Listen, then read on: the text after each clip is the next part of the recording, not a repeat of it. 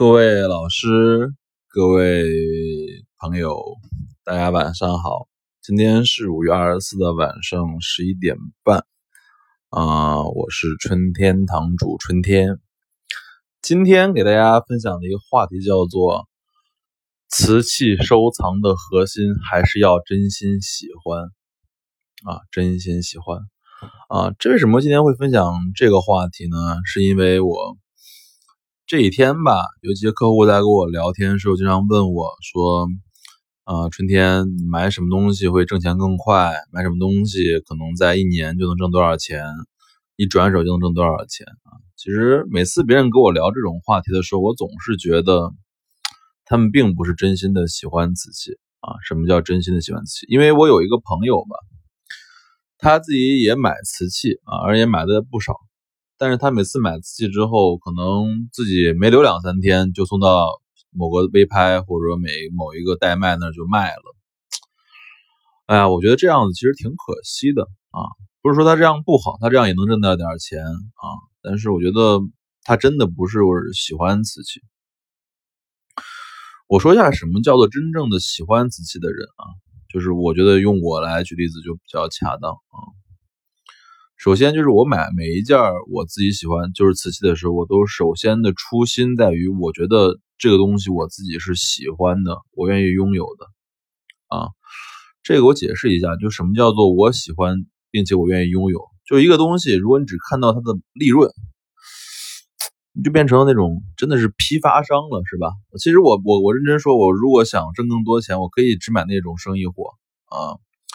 可能一千五买卖两千五，三千五买卖四千五这样子啊，可以这样做，而且这样也能挣钱。但有时候我确实就是很多东西摆在我面前，我面面看它的有利润，但我都不会动手买，因为我自己不喜欢。而我自己觉得我自己这么有钱一人啊，没必要为了这个钱去去去挣啊。所以我买每一件瓷器的核心就叫于啊，我喜欢它。我想长期拥有它，所以这就是我买瓷器的一个标准。所以我对品相、对质量的要求都特别高，包括开门程度。嗯，第二，第二就是真正的，我觉得说实话，什么叫做喜欢瓷器，就是你真的愿意去花时间长期拥有它。这我也说下我吧，就是我有时候现在我卖的一些瓷器都是我。一年前、两年前买的瓷器啊，这现在可能跟原来那种老藏家已经不一样了。他家可能是五年前、十年前买东西，现在拿出来卖。但是我觉得在现在这个时代里面，我觉得像我这种能玩个一年、大半年的人也不多了啊，不多了。很多人拿来就要卖钱啊，而真的没有花时间去把这个瓷器。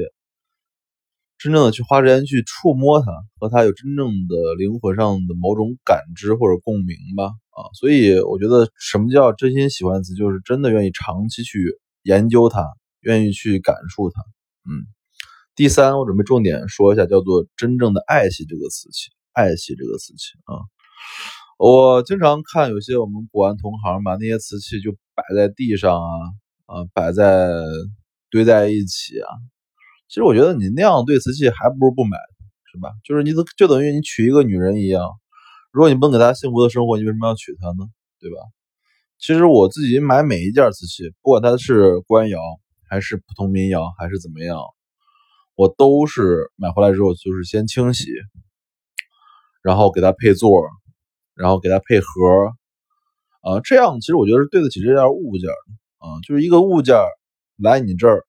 他其实认真说，他就是一个像一个女孩一样，他想找一个好的、安稳的归宿，好的、安稳的能够休息的港湾啊。所以我对每一件瓷器，我自己讲过一个故事吧，就是我有一件乾隆季红釉的碧玺瓶啊，这个瓶其实是如果全品的话要八到十万吧，现在可能更贵了，因为今年红釉又涨价。